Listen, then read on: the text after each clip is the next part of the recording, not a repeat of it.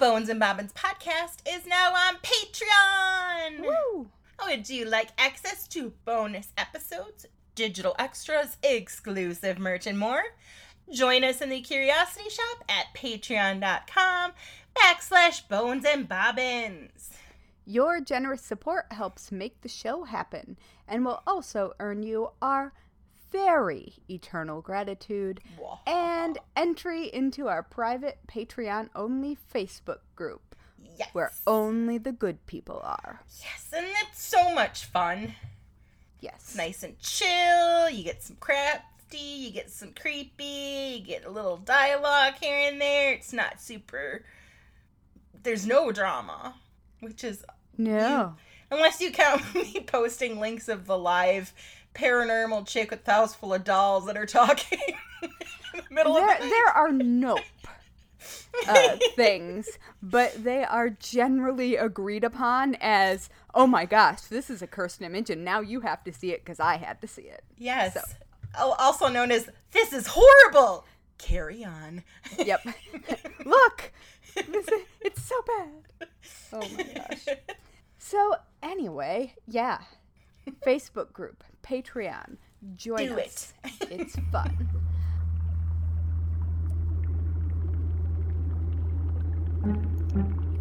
In a dusty old shop on a forgotten old street, you'll find two witches with books three boxes deep. Next to rusty old needles and faded red thread, you'll come in for yarn, but leave with pigments instead.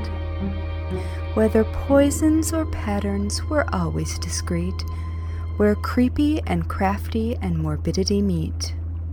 Welcome to the Bones and Bobbins podcast. So, hello, morbid makers. We are your slightly creepy, Mildly disconcerting. somewhat sinister, Delightfully discomposed. opaquely odd, Merrily morbid. Marvelously misanthropic hosts.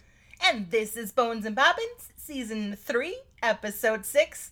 When the moon hits your eye, just go with it. I'm Haley from Red Handled Scissors and the Very Serious Crafts podcast, and I go by she and her. I'm Natalie from Uber Dark Designs, an official true crime creative, and my pronouns are she and her. Huzzah! Huzzah! Yeah, so how are you doing? I am improving. I am not as stuffy. Um, I I'm gonna yawn now that I'm saying that I'm not as tired. um, but I'm getting there. I'm getting there. Um, trying to just juggle all the th- all the things with all my offspring and life Yeah. and work, and it's been a, a hefty a hefty week. Uh, Yeah, you've had a lot going on for about a month straight at least. I feel like I'm continually in survival mode, which is not good. like I need Mm, Not like sustainable. no, uh, but that's most of my life, so I should be used to it. But at the same time, my body's like, dude, we've been doing this long enough. Can you maybe just find like a chunk of time to chill the fuck out? Like, Well, I have a great idea for you to chill the fuck out, but I'm not talking about it yet. Ooh, Yeah, so I'm I'm vague podcasting. Yes. The step up from vague booking, perhaps. um. Anyway, you know what I'm talking about. I do. Yeah, there do, are adventures afoot. But uh, How are do you? you know- Hmm? How are you?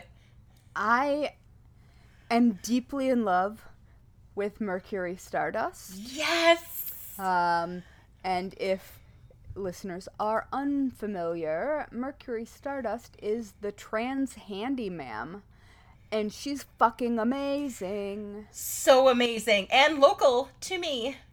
Yes, she is Madison. local to you. mhm, I was, She does a burlesque show. yeah.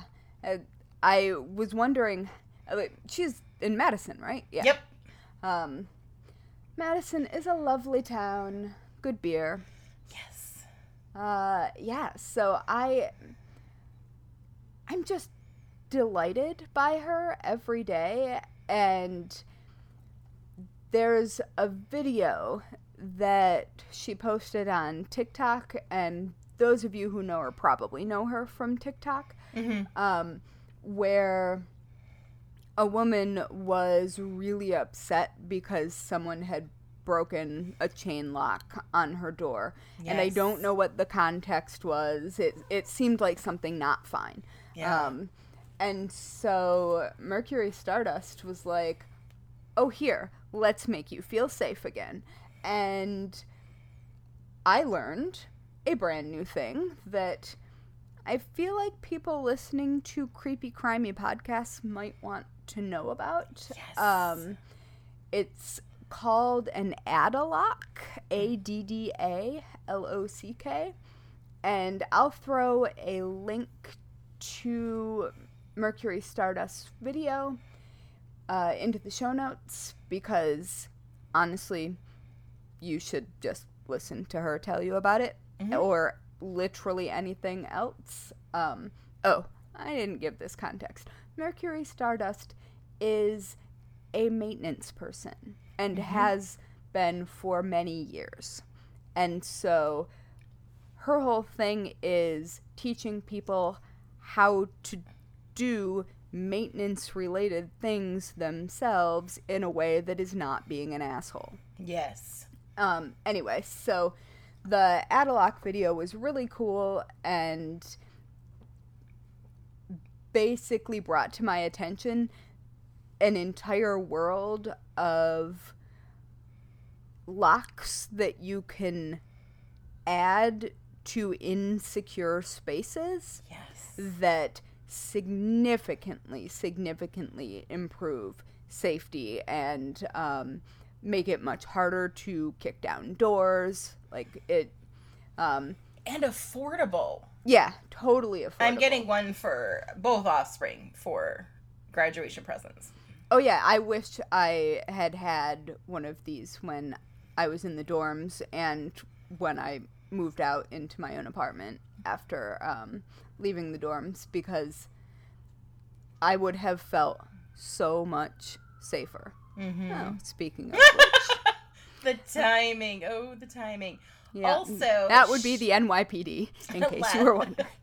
she also did a 24 hour live recently where she her goal was to raise $25,000 for and I cannot remember I want to say it's called Plume I could be really wrong on that Yeah, Um, I think it is Plume. It's the uh, trans healthcare. right Sorry. and I just opened a seltzer. Um, it's one of my in favorites. case anyone was wondering. What that was. um, but And- yeah, she ended up uh surpassing it and raising a hundred thousand dollars Um, yeah, so just amazing just an amazing individual and so did you see the follow-up where she talked the person through and they were having problems installing the Yeah.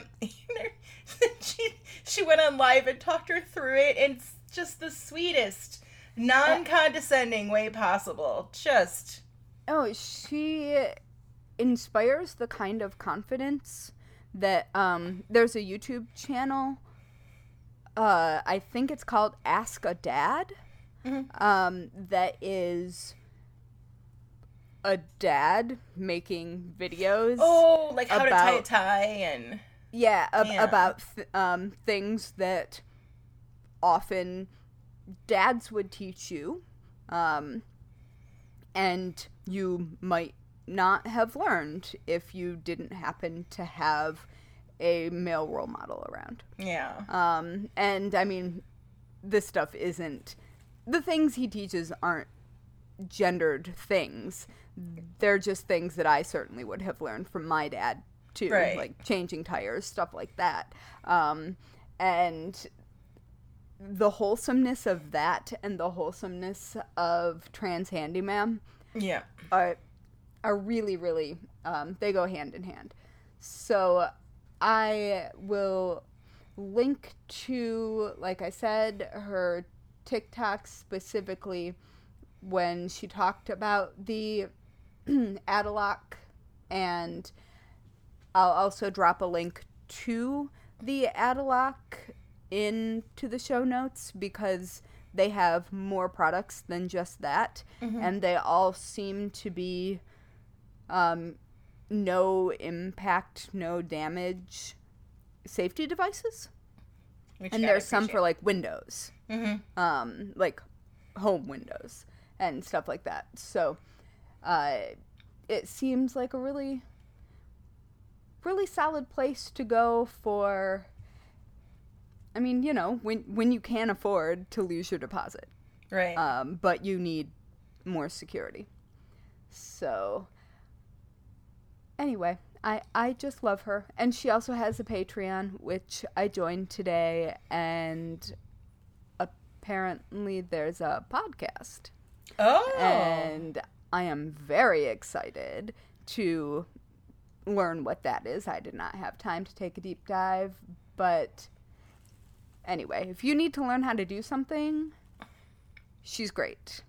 Highly She really is. recommend. I don't know her at all. I just think she's lovely. she really is. I second all of that. yeah. And also happy autism uh, acceptance also seems weird to me. Um, acceptance month. I acceptance is better than awareness, but I'm kind of down to celebrate Yeah. um, as someone who is autistic.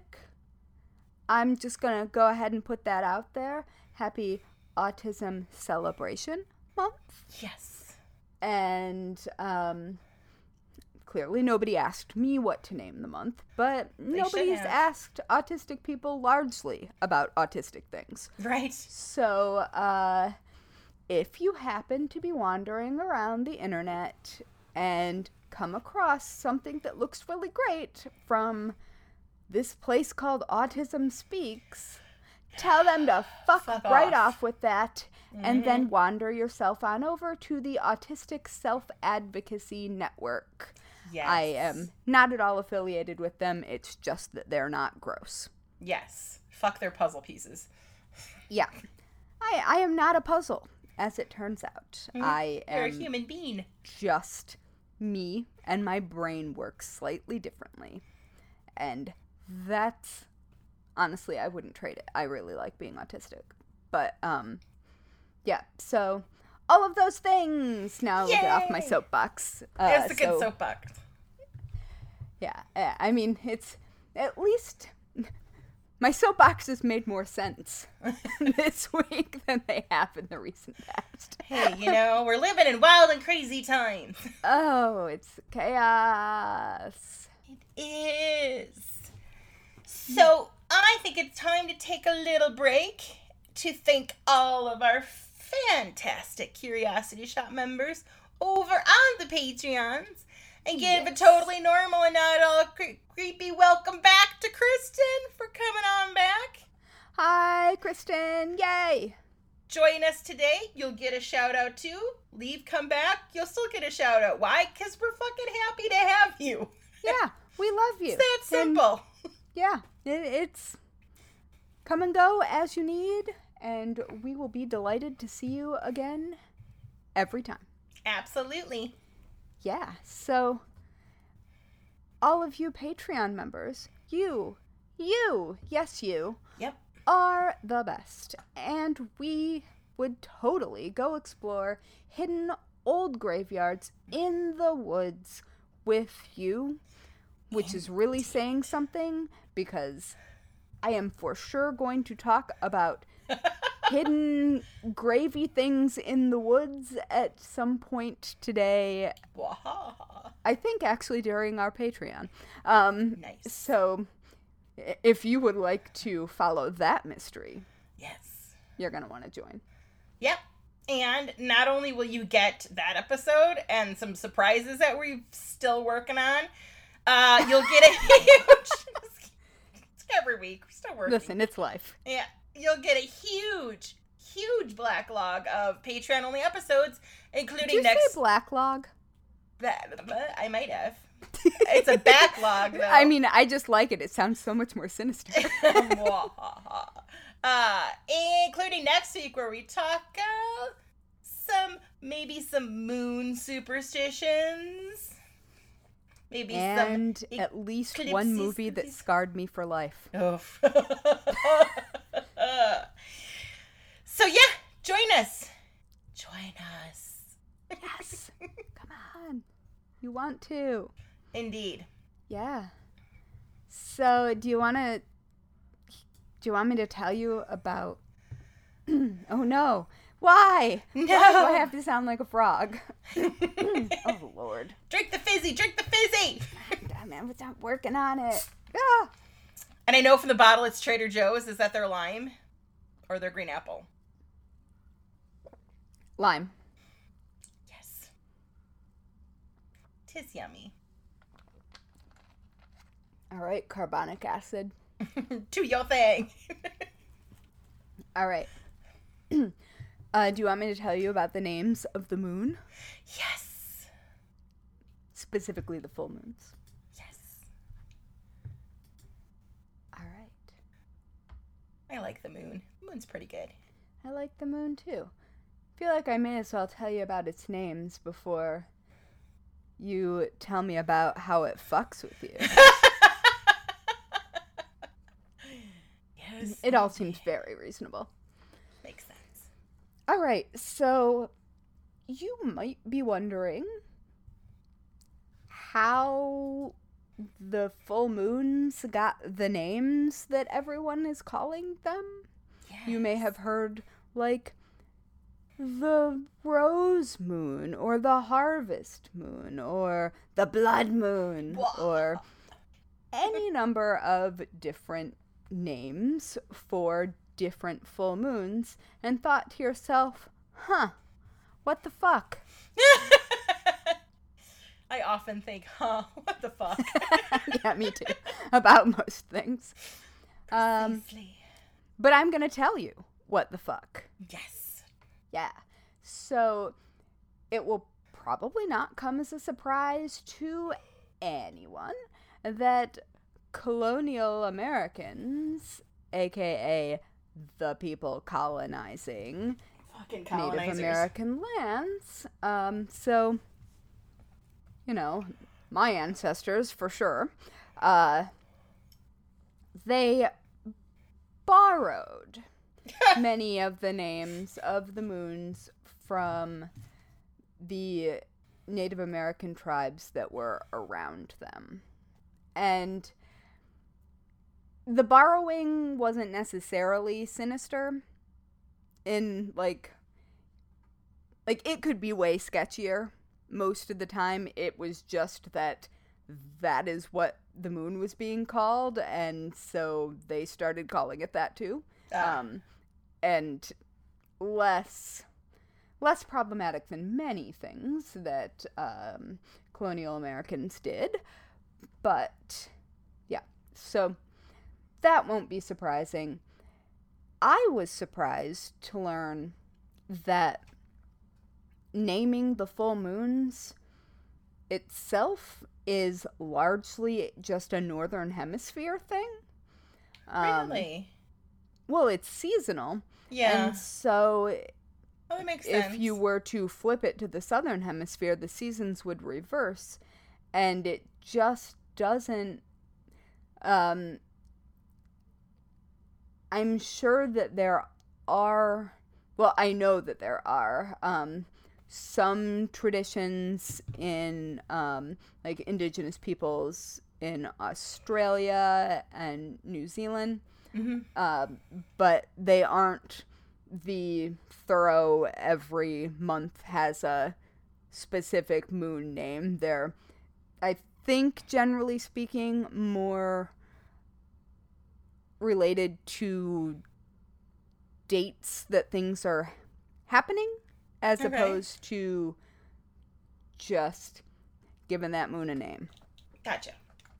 All right. So, uh, what I'm going to tell you about is largely Northern American, or North American, and specifically Northern Hemisphere. So, full moon names, man. like I said, most of them are English interpretations of Native American names, but there are also Celtic, Anglo Saxon, medieval English, and pagan roots. And many times they overlapped because they're about seasons. Ah. So um, it, it is accidental reinventing of the wheel across the northern hemisphere pretty frequently.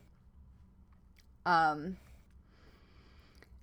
much of the initial research I did was found in the Farmer's Almanac, which is not a surprising place at all to find such things. Um, I also looked at National Geographic, um, space.com, a couple of UK museums, um, and then some specific Native American resources. And I do want to say that I did a bunch of research on how to pronounce different native people's names. And I also tried very hard to use preferred or the names that are preferred by the tribes or bands or nations that I'm talking about. But there's a lot of conflicting information.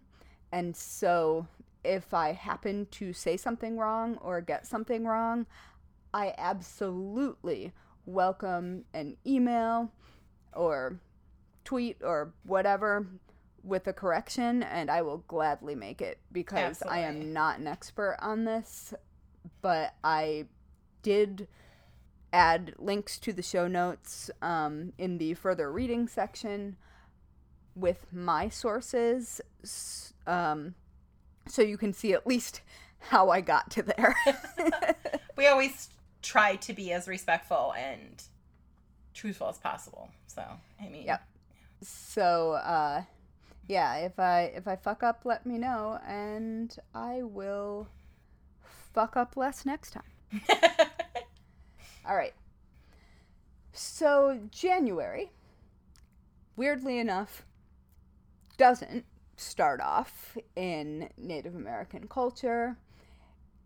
It is called the wolf moon. Ah. And it is largely assumed to be either Celtic or Old English in origin, and it is thought that colonizers to North America brought that name with them. Okay, and um,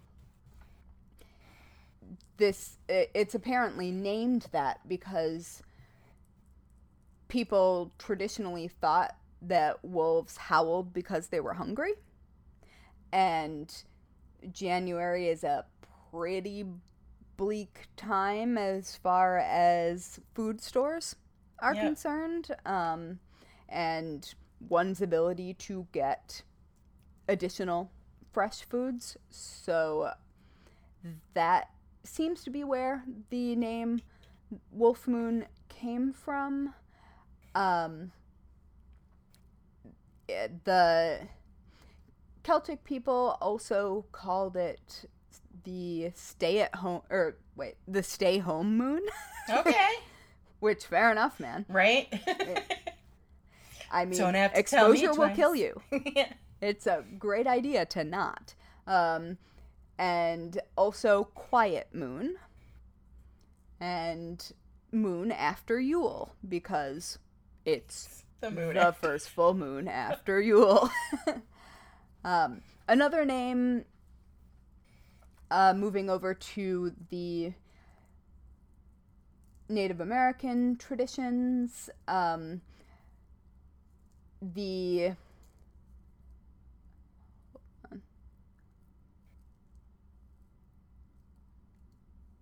the Assiniboine people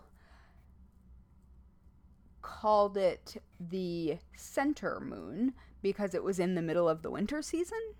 Okay. makes sense. Um, and the Cree language tran- or translations of the Cree language often called it the cold moon or the frost exploding moon. Um, and I mean, we've all heard, like, well, anybody who's lived in a place that gets snow has heard snow crackle. Like, when the seasons are sort of in limbo and things melt and freeze um, within a day. That The groan. does. Yes, exactly. Um, the Algonquin name was Freeze Up Moon. And uh, the Dakota had a few different names. Um, one was the Severe Moon, another was the Hard Moon. And then further north, um, in Canada and Alaska, the uh, Tlingit people in Alaska apparently called it the Canada Goose Moon. Or, I mean, obviously not in English, Yeah. but um, or the Great Moon, or the Greetings Moon, or the Spirit Moon. Um, and the Spirit Moon was um, in the Ojibwe or Ojibwe language. So there are many, many, many different different things to call the same moon, but they all send more or less the same message. it's cold. Stay home. Yep.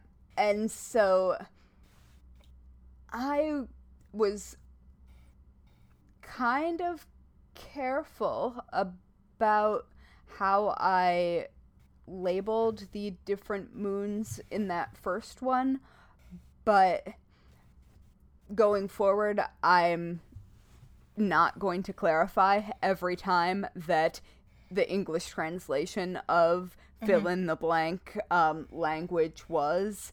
Let it. Let's all just assume that that's what I mean, unless I say otherwise. Cool. All right. So, February's full moon is the snow moon. And in the 1760s, Captain Jonathan Carver, who goodness was as problematic as you expect him to be. um, of course. yeah. He spent a winter with the um, uh, Nadawesi, which is uh, the group of the Dakota people that he stayed with um, for a winter. Um, in I think 1766 and 1777, that the winter that bridged those two, and during that time, he wrote a bunch of journals about the culture he observed and like the he was taken care of basically um, by the Dakota for the winter. And so as far as I have not read the journals, but it seems like they had a lot of at least for the time period decent cultural information, but also it was filtered through a random white dude who was chilling in Minnesota and not dying hmm. because of the largesse of a local group. Um, so, anyway, February, snow moon. That is what the Dakota referred to the February full moon as, specifically because more snow falls in that month than in other winter months, which I honestly have no idea if if that is true, but okay. It's, Um, it's so weird because I know that I remember when I was little, we would get monstrous amounts of snow. Oh, Like, like just huge. vast amounts of snow and uh and now not as i mean like it would be feet like Oh, yeah. versus inches We would get multiple feet. Mm-hmm. Yeah, I I don't know. And I mean, I know that's true. There are photos, and it used to be normal. But we should probably not wander down that Right. particular pathway. Therein lies sorrow. All right. So, additional names for the February snow moon are um, the bald eagle moon or the eagle moon, uh, as called by the Cree peoples, the Ojibwe bear moon, and the black bear moon if you were further north. The Dakota sometimes called it the raccoon moon, which is my favorite. i love Like, me yes, a trash please. panda Yep. Um, and because of how um, different nations and different tribes and different bands exist, there are different groups of people who are within the larger um, tribe or nation that are in different locations. So there are, like, sometimes these do not apply to Yeah. all of the different peoples who might be under the umbrella. Um, just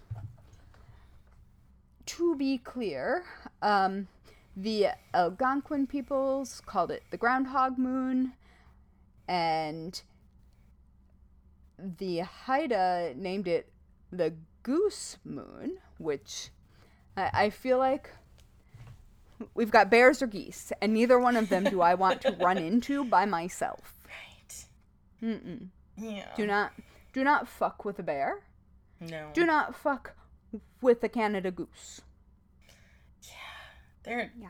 there's uh, i'm trying to think our friends inherited uh, a group of geese that is not theirs they just they purchased this small homestead farm from ironically another friend of mine uh, and the the geese just live there and they don't go anywhere and Oh, there's nothing you can do about it. but they are uh, yeah they're a little frightening uh it can be a little like pretty aggressive um Oh yeah. but then They're- there's me i'm like hi i want to hug you they're like no no ma'am well, they'll just they just chase me. yeah Like they see me and they're like, "I'm taller than you." right Um, Ooh.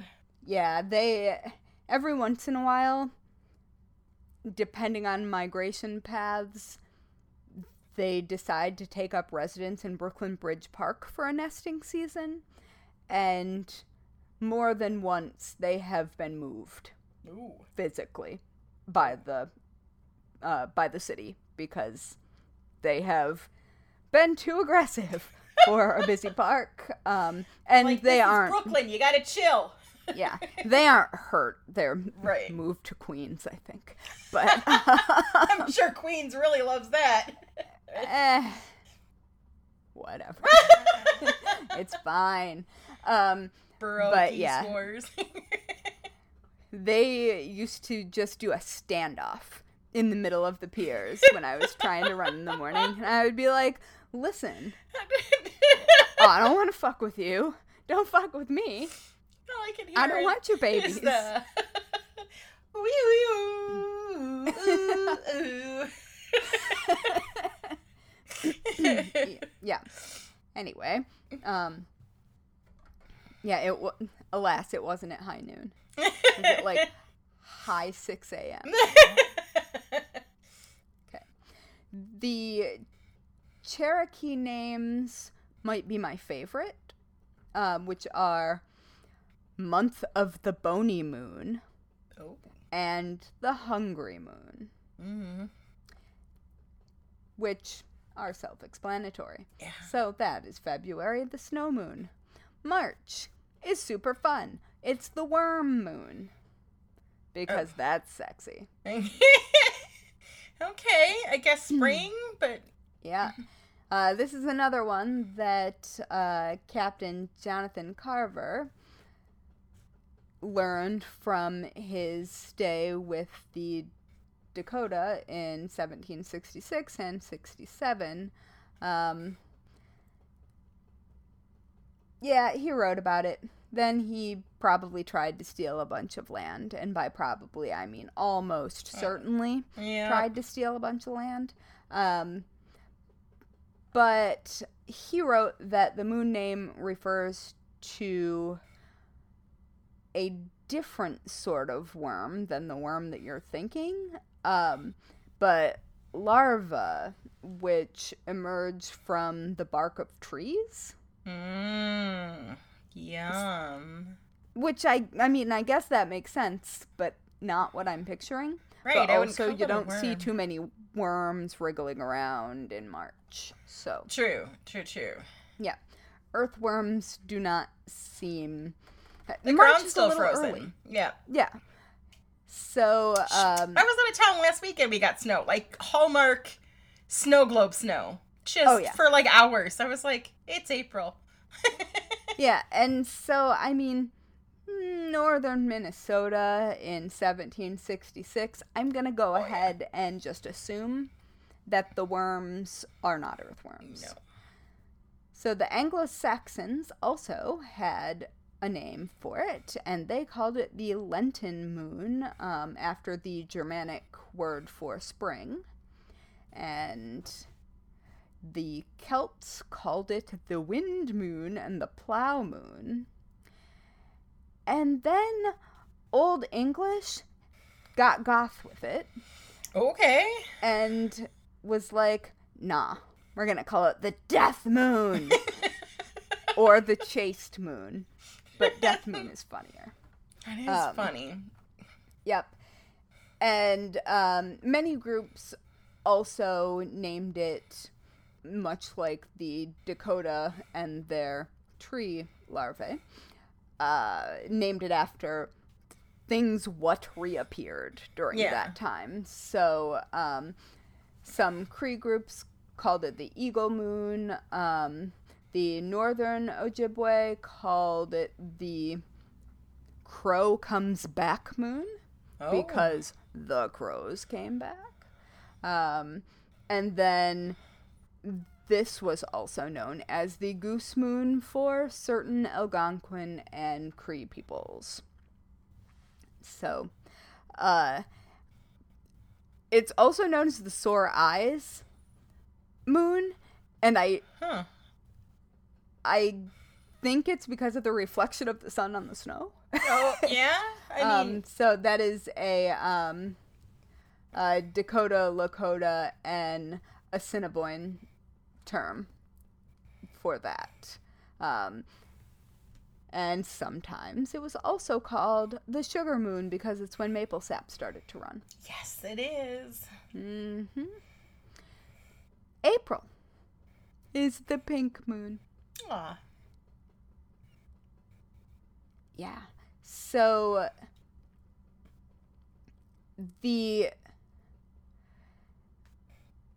moon was apparently named because a like a very early spring ground cover plant called the um, creeping phlox p-h-l-o-x if you were wondering Okay. um, was one of like the first visual signs of spring coming, and presumably it was pink.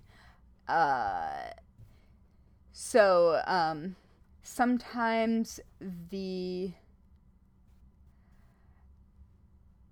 Algonquin called it the breaking ice move, and the Dakota referred to it as the moon when the streams are again navigable, which makes complete sense.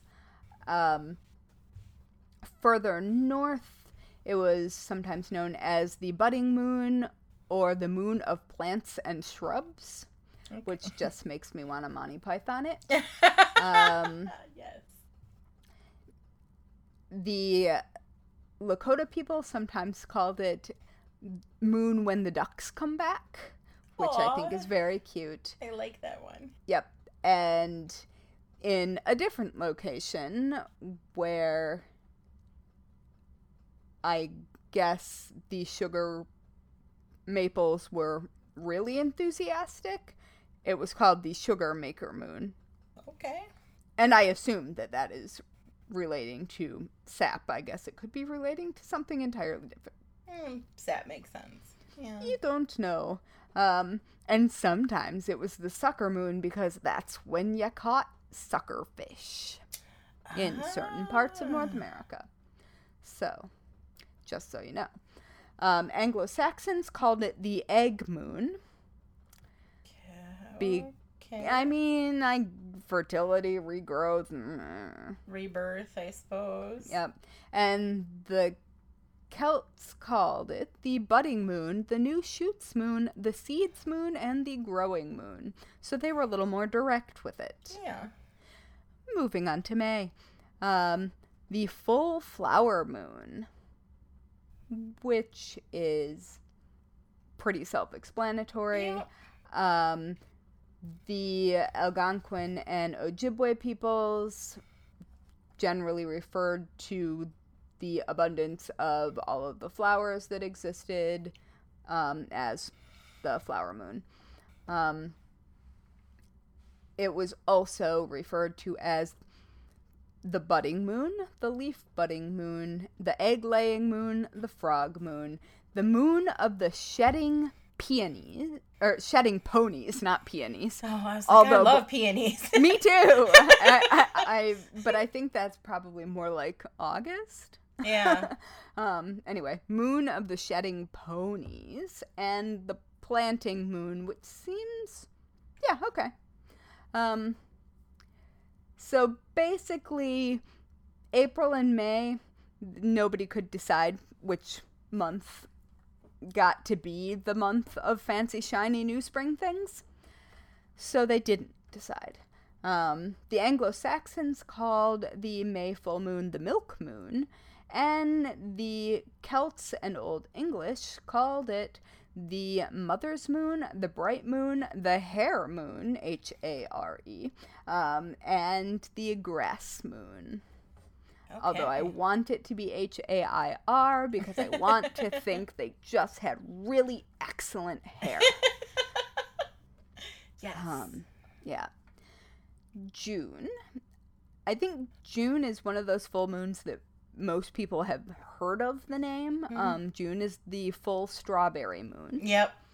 And um, it was broadly known by many um, Native American peoples as some variety of berry moon because that's Berries. when the berries were ripe. Yep.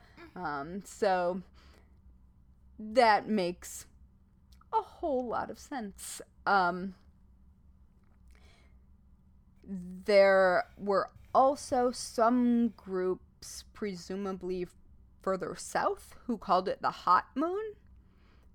Um, and the Old English called it the flower moon and the planting moon because apparently they were doing things a little late. I was gonna say. I don't know.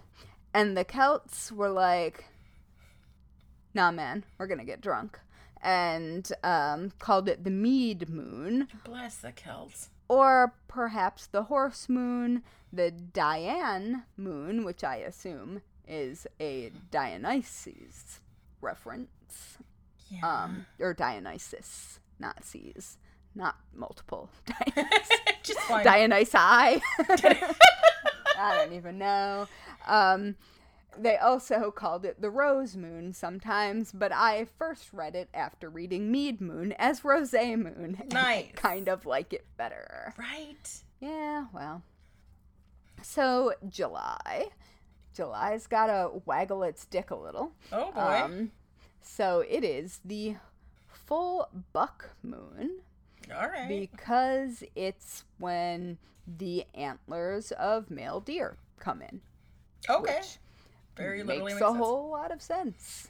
And this is another one of those things that uh, old Captain Jonathan Carver noted in his journals during his travels. So, eh. um, in other areas, it was called the feather molting moon or the salmon moon um, for obvious reasons. Yep. And um, some parts of the world where things were ripening a little later, it was um, back to berry moons or um, ripe corn moon or raspberry moon. Um, my favorite is the thunder moon. that is good. Um, corn is corn is usually later in the season though. Like it's only knee high by Fourth of July. That's like the rhyme I learned growing up. Oh yeah, and maybe down uh, south well, it was there quicker. was an earlier one. Um, this is the Cherokee peoples, so I Hmm. think they might be a little further south. Um, but I would have to. and they would absolutely know much better than I. and say that I feel like they, and also modern corn is not That's the same same. as um that as the grain that was corn at the time. True, true. Um, so it looks very different. I imagine it ripened in a different way. Who knows? Um, but the uh, Abenaki, the Western Abenaki, called it the Thunder Moon, and um, it was also sometimes called the Halfway Summer Moon for obvious reasons. the Anglo Saxons were boring and called it the Hay Moon because that's super fun. I mean, unless you're taking a roll in the hay, I don't want to hear about it. right. Yeah. The Celts, however, once again got a little freakier with it. Um, they called it the claiming moon. Um, I tried to find an actual reasoning for what that we're claiming. and I think that it is a largely like where um, spirituality and earth sort of intersect okay. sort of thing. Um, so it is a an idea, like a feeling that I can connect with, but it's not something that I feel educated enough to actually explain. Makes sense. so, um, they also sometimes called it the wort moon, wort being plants, Mhm. uh, the herb moon, and once again the mead moon because they were getting drunk. Dude, meat is tasty. Like, I don't. They had to have at least two months, at least. Right, so moving on to August, which will make it very clear that a lot of these names come from North America and specifically the Great Lakes area because we have the full sturgeon moon. Oh, Sturgeon Bay. Mm-hmm. Um, and sturgeon, if you are not from here, uh, are large fish that Yeah. are found usually in the Great Lakes and Lake Champlain. Um, just the general Great Lakes area. Um, apparently, they can be up to six feet long. Fun Yeah. fact. Right? Can you imagine? Mm-mm. Those fish are so much taller than me. Like so much taller than me. Um yeah, anyway. So uh I like the Cree term, which is flying up moon, um, talking about fledgling birds, Hmm. which is That's cute. sweet. Yeah. Um, the Algonquin and Ojibwe called it the corn moon, which makes more sense to me than the uh, previous month. Mhm. But again, not my area of expertise. Exactly. Yeah. Yep. Um, and sometimes it was called the harvest moon. Um, and I will get into the complication of harvest moons in a second. Um, but Anglo Saxons, once again, were boring. They had hay moon last time. Now they're doing the grain moon. Yeah, that's it's lame. Hmm? Like The not Celts? like no effort, no effort put into that. No, no, no. The Celts, however, got saucy. God, love the Celts. And it is the dispute moon. all right, or the lynx moon. And I wonder if it was just because it was hot and people were cranky. Because August is fucking miserable. seriously. Yeah. Um, the Old English term was either corn moon or lightning moon, which I think is cool. And also, yup, it's pretty stormy. It is. Yep. Um, now, September is the actual widely known corn moon. Um, so, generally speaking, unless you're talking about specific peoples during a specific time period, September is the corn moon. Um, but it can also be known as the autumn moon, the falling leaves moon, the leaves turning moon, the moon of brown leaves, uh, and yellow leaf moon. And those are um, from the Cree peoples, the Ojibwe, the Anishinaabe, and the Lakota peoples. Um, and all of those are are correct, I think. Um, further north, they refer to it as the child moon because that was the time when the season's young animals were weaned. Aw. Yep. Um, it's also known as the mating moon or the rutting moon because the things what get horny in the fall. Let's get it on. Yep. So uh, Anglo Saxons went with the rest of the group and were all about that harvest moon. Now,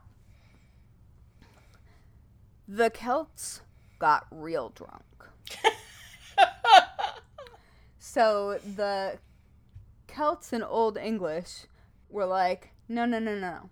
Wine moon, song moon, barley moon. Yeah. Because that shit ferments and then we gotta sing about it. Yep. And I am with them Yes. completely. Well done. All right, so harvest moon. Um, harvest moons are either the full moon of September or October, so it will either be the harvest corn moon or the harvest hunter's moon. Um, and hunter's moon is October. It's the full moon that's closest to the September equinox. Um, so it's usually in September, but it falls in October every three years Okay. because Time. moons. Time and moons and things. yep. All right. October, Hunter's Moon. Time to kill the things! Hmm, Say the Anglo Saxons.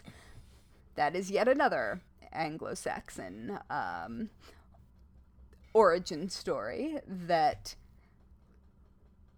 we did all on our own. Um, and the migrating moon is, I think, my favorite of the North American peoples at the time because that makes sense. Birds are flying south. Yep. Um, so the Celts were a little chiller. Maybe they were hungover, um, and called it the seed fall moon. And then modern pagans, uh, of which I am one, so I can make this face that I'm making. um, call it the sanguine moon Mm. or the blood moon, which I think is just to be metal. Yeah. I because it's October, it's the full Yeah. moon. I I can't I mean, I know that there are actual reasons and I could talk about them, but let's be honest. Yeah, it's a bit of a stretch. Yeah. November. Can you guess what November is? Oh, I hope it's not something gross to do with Thanksgiving. It's well, no. It's not. Um, It's a see. creature. It's a oh, it's a creature. Would that be deer? Because they're hunted in. no. Nope. Beaver. Be- November is the full beaver moon. full beaver. We're going full. Be- it's so cold. I know, I know. See, also we're 12. uh so yeah, the full beaver moon. All right then. Um that would be November and honestly that's I'm just going to leave it at at that. That's the only one that I I am going to say at least as far as North America is concerned. The Celts like we thought the pagans got a little metal with it. yeah. The Celts got super metal Oh with November. And it is referred to as the mourning moon, M O U R N, Oh. and the darkest depths moon. Yeah. So, goth. metal. Right. December's pretty on the nose. December is the full cold moon. Yep. Yep. Because it's cold. It is. It is. It is. Yep. Um, and there are many different varieties of that shit's cold from many different varieties of peoples. Um, the long night moon is one I especially like, Yeah. and the midwinter moon, um, due to its closeness to the December solstice, is also one of those. Um, the Anglo Saxons brilliantly called it Moon Before Yule, um, or the Long Night Moon, which again I like. Um, and that is obviously the December solstice. And the Celts called it the Oak Moon Oh. or the full cold moon, just like everybody else. Um, I assume the Oak Moon has something to do with um, the mythology around the uh, the old or the Green Man, and yeah, I'm I'm not gonna dig myself into that. um, but I I think that that is probably the case. Um, the paganness in turning of the seasons.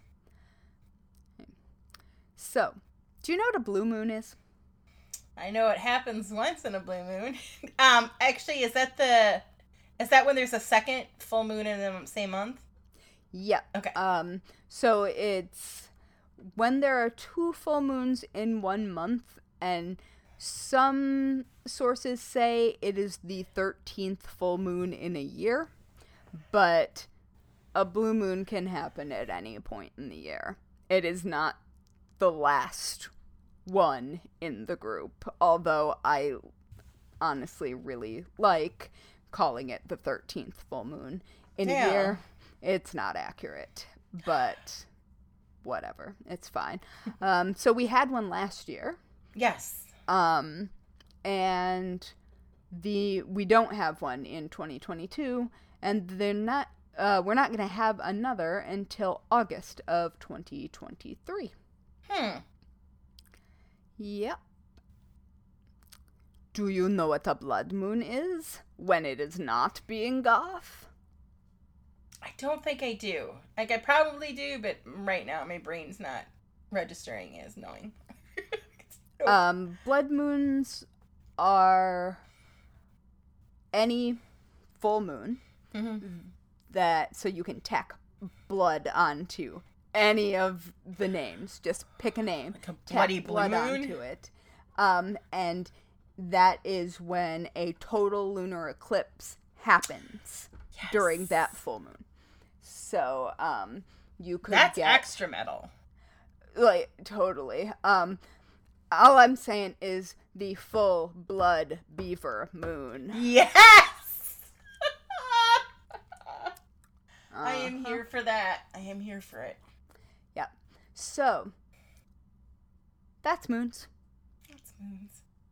That is an awkward meandering through the many, many, many different but very similar origin stories of those names. Those are good stories. I like them. I like them a lot. Um, I'm gonna talk a little moon versus man, Ooh. or woman, or NB. Moon versus human being. Um, so for years I worked in mental health care, and I I'm made sure that every facility that I oversaw had the full moon marked on the calendars. Like their calendars Mhm. had to have it on there. In fact, I'm willing to bet that I'm going to say 99% of the people listening to this episode have at some time in their life uttered some variance of oof, must be a full moon out there. Some I mean, that is a very Midwestern variant I of mean- it. Um, oh, must be a full moon. uh, some call it hokey. yeah. Uh, others remind us that the moon has a huge effect on the tides, and us hu- tiny humans are made up of like 60% water, so why wouldn't it have effect on us? So, who- uh, yeah, I mean, ask any cop. They will tell you that crime rates go up massively. right. And by massively, I just mean noticeably um, on full moons. So who's right? Let's get into it. Uh, for millennia, humans have relied on the moon for all sorts of things. And there's two pretty solid reasons behind it. Number one, it's predictably cyclical in nature. And number two, it's large and rather mysterious. Uh, the idea that the lunar cycle can influence people's behavior dates back thousands of years. One of the oldest objects in the 2019 The Moon exhibition at the National Maritime Museum was a Mesopotamian tablet from 172 BCE. And Cool. the tablet actually described how to ward off the evil effects of a lunar eclipse, which were believed to threaten the lives of the king. In ancient Greece and Rome, I believe we talked about this season one of it. Uh, girls were given crescent shaped amulets on their birthday to protect them from evil spirits, and women also wore them to improve fertility and for protection during childbirth. Cool. Greek philosopher Aristotle and Mormon hysteria, historian Pliny the Elder. Mormon hysteria. Mormon hysteria. I'm a little tired. Roman historian Pliny the Elder. Oh, Roman, not Mormon. Yeah. Wow. I heard so many things wrong.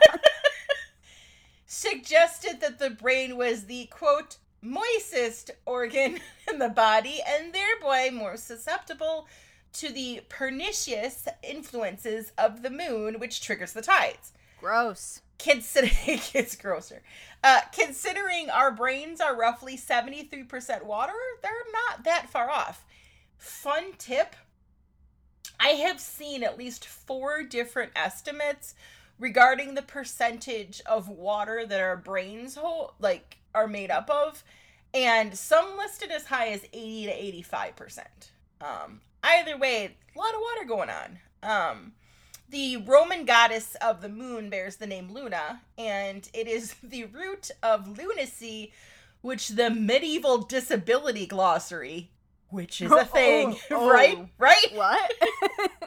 Defines as moonsick. Yeah, I linked it. Don't worry. You have any questions regarding medieval disabilities? I found the frickin' glossary for that. I am so fucking excited. right? belief in the lunar lunacy effect, or, which I had not heard it called, the Transylvania effect, as it is sometimes called, persisted in Europe through the Middle Ages when humans were wildly rumored to transmogrify into werewolves or vampires during a full moon. My daughter is home and just scared the shit out of me in the doorway. Oh my lord. Hi! Way to like not turn a light on. Literally, You scared the shit out of me because I walked in and you were talking to somebody, but then I was like, oh well, I'm not gonna say anything because I don't want to interrupt the recording, so I'm just gonna peek my head in and be like, You literally sneak stalked in with your fucking flashlight. I wasn't trying to. I'm sorry. I totally. All right, I'm just gonna take it back a little bit. Ooh, I'm awake. Belief, belief in You're not gonna put your scream. on. belief in the lunar lunacy effect or the Transylvania effect, as it is sometimes called, Mhm. persisted in Europe through the Middle Ages when humans were wildly rumored to transmogrify into werewolves or vampires during a full moon, which I was not aware was such a huge issue. Um, if you want to hear more about that, next episode. Um, even our buddy Shakespeare notes its effect in Othello, which I will spare you by not reading it because it's yeah. So by the 16th century, uh, tracking the moon's position had occur- had according to Louise Devoy, curator of the Royal Observatory Greenwich, became an essential part of medicine. Um, I included a chart in the show notes that shows one way in which physicians would determine how the moon affects their pa- like their patients. They and this is a quote. Uh, they use the black spokes on these rotating paper discs to keep track of the moon's position, Devoy explains. The waxing phases of the moon were thought to enhance the benefits of bloodletting. In contrast, the full moon was thought to intensify a patient's fever. Similarly, apothecaries created herbal remedies using watery plants that were thought to be influenced by the moon. In 1708, physician Richard Mead uh who I'm just not liking because he uses words I don't like. Um published the oh so catchily titled A Discourse Concerning the Action of the Sun and the Moon on Animal Bodies and the Influence which this may have in many diseases. Great for a card catalog. Right, right, right. Uh, so, taking inspiration from Newton's theories, Mead proposed that the gravitational pull of the moon affects fluids within the human body, aggravating conditions such as epilepsy and kidney stones, as well as menstrual cycles. Ah, Be ready to want to punch him. A quote. Everyone knows how great a share the moon has in forwarding those evacuations of the weaker sex, which have their name from the constant regularity they keep in their returns, he claimed, adding that the moon's effects on these. Yeah. And then he uses the word the that. weaker sex that bleeds. right? And Motherfucker. and still gets shit done. Uh, Mhm. adding that the moon's effect on these quote monthly secretions oh i hate the word i hate that word so much was more pronounced nearer the equator quote it is very observable that in countries nearest the equator where we have proved the lunar action to be the strongest these monthly secretions are in much greater quantity than in those near the poles where the force is the weakest What? In, I- in quantity, my good man. right like how did you i want to know how you track that shit like you just That is what I too want to know. So, uh, surprisingly, there's no there's no scientific evidence to support Mead's 18th century theories. The ideas that lunar and menstrual cycles can somehow be synced has persisted. Yet, all of this is largely dismissed by modern medicine, which I find fascinatingly weird considering I've found study after study after study of actual effects on the frickin' body during or around the full moon, and yet it's still largely presented as a myth. Um, Hmm. In an effort to keep this from getting too long, uh, I'm going to focus today specifically on the medical correlations. Uh, again, if you want to hear some of that Transylvania effect fun, that will be in next week's Patreon episode. So let's talk the naysayers. The takedown of this series sits pretty much on a tripod. So the first up is the gravitational effects. Studies seem to show that the gravitational effects of the moon are far too minuscule to generate any meaningful effects on brain activity or behavior. According to the late astronomer George Abell of the University of California, Los Angeles in 1979, a mosquito sitting on our arm exerts a more powerful gravitational pull on us than the moon does which is yet another reason to dislike mosquitoes. And I also feel compelled to note that George had some pretty amazing facial hair going on and was pretty fucking stylish. It- Sweet. Yes. Uh, second, the moon's gravitational force only affects open bodies of water, like lakes and oceans, but not contained sources of waters. And uh, our brains are pretty much contained. um, third, the gravitational effect of the moon is just as potent during new moons when the moon is invisible to us as it is during full moons. And I hear all of this. I truly do. But what my brain reads is so it's not gravitational. It doesn't mean there's not some other correlation. And I'm sticking to that. So let's step it back to periods.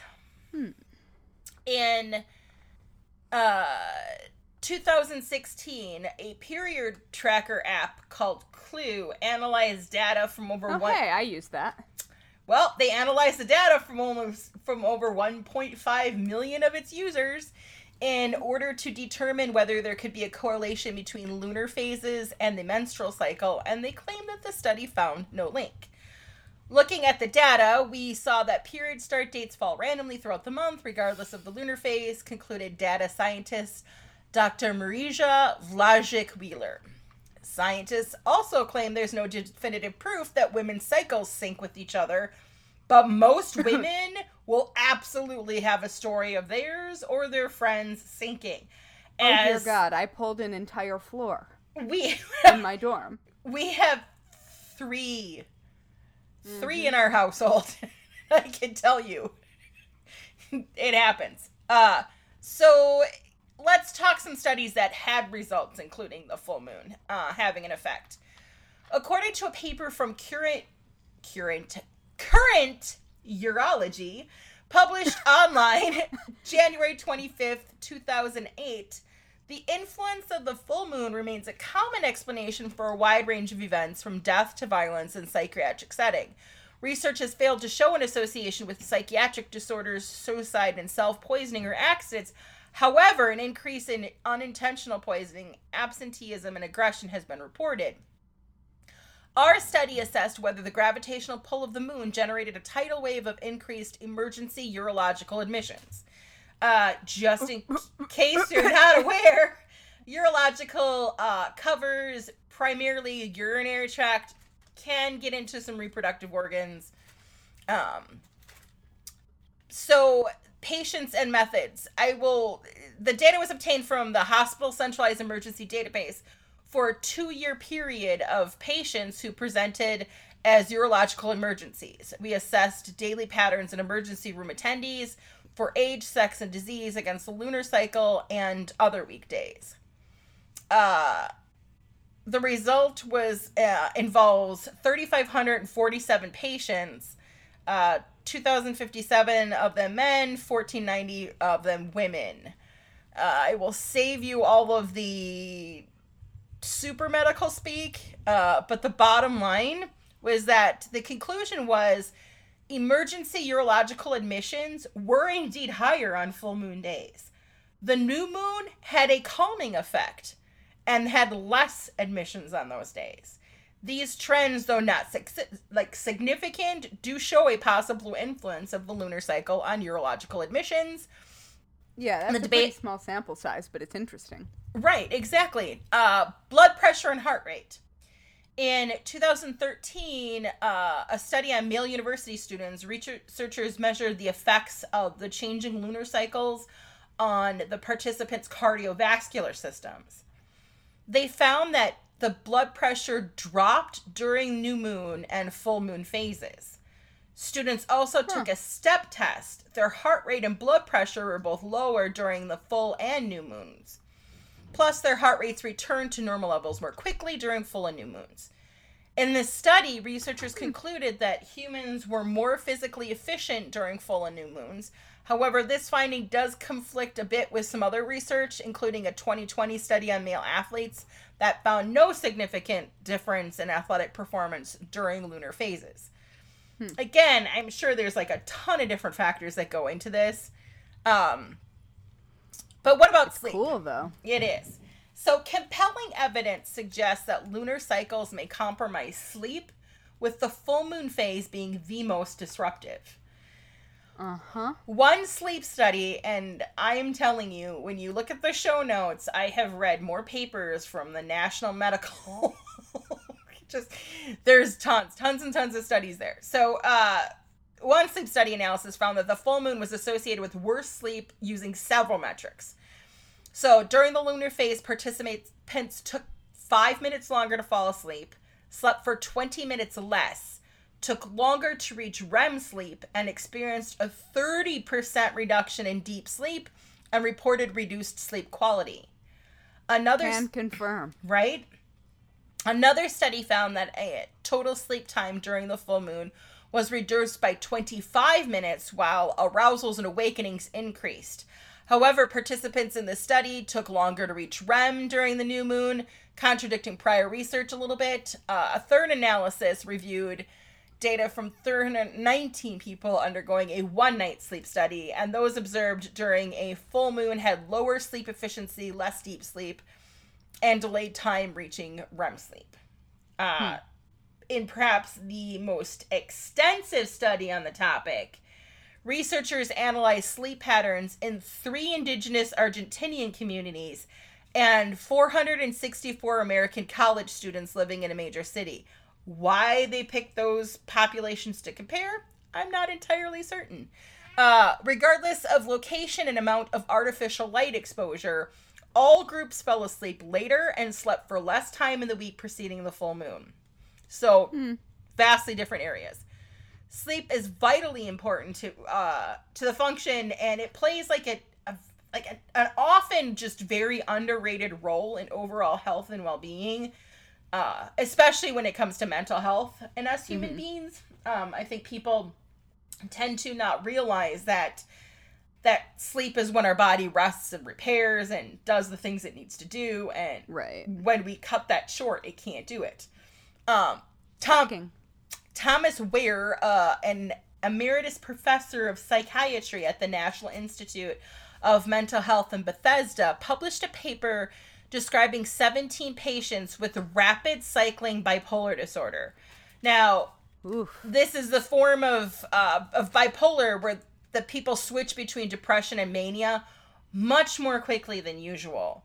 Yes, I have the other kind. And they showed a lot less dramatic. Yes. This is this this one fascinated me. This is my favorite. Uh uh, they showed an uncanny regularity in the episodes of their illnesses. Hmm. Quote, the thing that struck me about the cycles was that they seemed uncannily precise in a way that one would not necessarily expect of a biological process, says Wehr. It led me to wonder if there was some kind of external influence that was operating on these cycles. And because of the historical belief that the moon affects human behavior, the obvious thing to consider was whether or not there was some lunar influence. Remember Interesting. remember the slight conflicts in that sleep study that I mentioned before? Mm-hmm. Um, well, Vlad Vladislav Vyazovskiy, a University of Oxford sleep researcher, states that neither study monitored monitored individual patients' sleep over an entire lunar month or many months. The only way to approach this is st- systemically would be to record the very same individual over time and continuously over different phases he has. And that's right. exactly what Wehr did with his study of his bipolar patients. Was um I mean, in some cases he tracked the dates of their moods uh and episode changes for years. Hmm. Because people differently in how they respond to these lunar cycles, even if you were to average together all the data I've collected, I'm not sure you would find anything, says Wehr. The only way to find anything is to look at each person individually over time and then the patterns pop out. When he did this, Wehr found that his patients fell into one of two categories. Some people's mood swings appeared to follow a 14.8 day cycle, and others a 13.7 day cycle, although some of them did occasionally switch between these cycles. Huh. So remember how we discontinued the gravi- moon's gravitational pull? Yeah. Well, it creates the ocean tides that rise and fall every 12.4 hours. The height of those tides also follows a roughly two week cycle. The hmm. 14.8 day spring neap cycle, which is driven by the combined pull of the moon and sun, and the 13.7 day declination cycle, which is driven by the moon's posi- position relative to the equator. Hot damn. Right? It's these roughly two week cycles in the height of the tides that Wehr's patients appear to synchronize with. It's not that they necessarily Cool. switch into depression or mania every 13.7 or 14.8 da- days. It's just that if that switch from depression to mania occurs, it doesn't happen at just any old time. It occurs during a certain phase of the lunar tidal cycle. Which That's interesting. I should start tracking.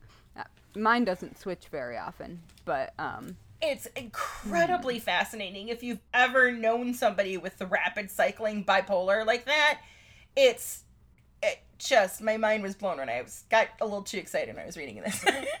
Further evidence for the moon's influence on these patients' uh, moods comes from the discovery that every 206 days, these otherwise regular rhythms appear to be interrupted by another lunar cycle the one responsible for creating supermoons when the moon's elliptical or oval shape orbit brings it particularly close to the Earth. Oh, I forgot to add supermoons into mine, so I'm glad that you did. You know, look at that. Just getting each other's back. You got my back. Mhm. Always. Uh, Oh my goodness! Did you just hear Biggie? no. He's sleeping, and he just went. "Oh." uh, Anne Wirz-Justice, who's a chronobiologist at the Psychiatric Hospital of the University of Basel, Switzerland, describes Wehr's data on this relationship between lunar and manic depressive cycle as believable but complex. One, one has no idea what the mechanisms are, she asks. Supporting the idea that the moon might somehow be affecting patient sleep, Wehr has found that as the days progress, their wake time moves steadily later, while their sleep time remains the same, meaning that the amount of time they sleep for grows longer and longer until it abruptly shortens again. This hmm. so called phase jump is often related then to the onset of mania. Wehr considers moonlight itself to be an unlikely candidate. In a modern world, there's so much light pollution and we spend so much time indoors exposed to artificial light that the signals of the changing levels of moonlight has been obscured, he explains.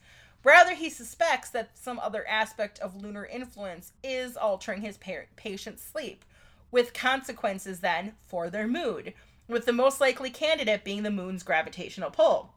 oh, that's interesting.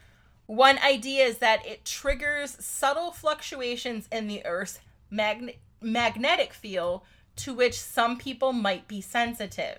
Mm. The oceans are electrically conducting because they're made of salty water, and as they flow around with the tides, that has a magnetic field associated with it. Robert Wicks, a space weather expert at University of College London, said. Yet the effect is tiny, and whether the moon's effect on the Earth's magnetic field is strong enough to induce biological changes is unclear so far. There are absolutely studies, though, that have linked solar activity to increase in heart attacks and strokes, epileptic fits, um, and there have been uh, also an increase of schizophrenia and, and suicides. When solar flares or coronal mass ejections hit the Earth's magnetic field, this induces invisible electric currents strong enough to knock out power grids, and which some have suggested may also affect electrically sensitive cells in your heart and your brain. I mean, you are in fact an electric an electricity generating machine. Exactly. makes a lot of sense. The problem is not that it's not possible that these things may happen, it's that the research into it is very limited, so it's very hard to say anything definitive, Wicks explains. Mm. The significance of these changes remains unclear, and it may be an irrelevant byproduct of evolution or magnetic changes in our environment may subtly be tweaking our brain chemistry in ways that we're not aware of. The magnetic theory, though, is is super appealing to Wehr because over the past decade, various studies have hinted that in certain organisms, such as fruit flies, a protein called cryptochrome may also function as a magnetic sensor. Cryptochrome is a key component of the molecular clocks that drive the 24 hour circadian rhythms in our cells and tissues, including the brain. Hmm. There's so much more in the effects that the moon has on nature. Uh, I could go a deep dive on just how it affects animals and so much more. But I'm going to wrap it up with my insertion that the moon does absolutely affect us. And we may never be able to pin down exactly how it does, whether it's one specific thing or a series of things that link to each other. But I am absolutely here for it, albeit a bit cross eyed after reading all those medical papers. Um, but with the, uh, I mean, if it affects animals, we- we are animals. We're mammals. So yeah, my theory is the moon does affect us because I've seen it far too much. I think that the proper studies have not been done yet to maybe back it up. You know, it's interesting that um, blood pressure goes down on a full moon, New but moon. the instances of crime are uh, do actually increase. I was just listening to a podcast that was talking about the actual numbers of that um, yesterday. I can't remember which one it was, but um, that's interesting to me. I would expect blood pressure to rise when crime rises if it's related to the full moon. Right? Man, bodies are complicated. Bodies are amazing complicated. So complicated. Huh. So, you know what? Yeah. That brings us to the the weekly worst way worst way. to die. die. Uh-huh. Uh, how do you not want to die this week? So after reading about all the water content in each of our body parts, I'm going with dehydration. like, Oh God, yes. I I think dehydration probably wins pretty much everything except for excruciatingly sl- slow exsanguination. yeah. Um, but uh, yeah. Well, mine just cannot hold a candle to yours. Um, which is Death Moon. yes. Yeah, exactly. metal We're hands. throwing up the horns. Too much metal for one hand. So, ma- oh my goodness. I have just been walloped by the sheer So amount metal. of metal. Oh my gosh. On that note, Ah. do you want to be spooky internet friends? Gosh, I hope so. right? Uh, you can find us on all of the social medias the Instagrams, the Facebooks, the Twitters at Bones and Bobbins, or you can just scoot on over to bonesandbobbins.com. It's true. I, am not on the right page. um, no one is surprised by that. Uh, okay, now I am. And don't forget to rate and review this podcast because it pleases the internet gremlins, and that's how we show up in recommendations so that other morbid souls can find us. Bring forth the morbid souls. All of them. Just right in the line. Yes. Just gonna check them off. Put them in a database. Yes. Mhm. And on that note, let us leave you with some advice that you should never forget. Lock your doors.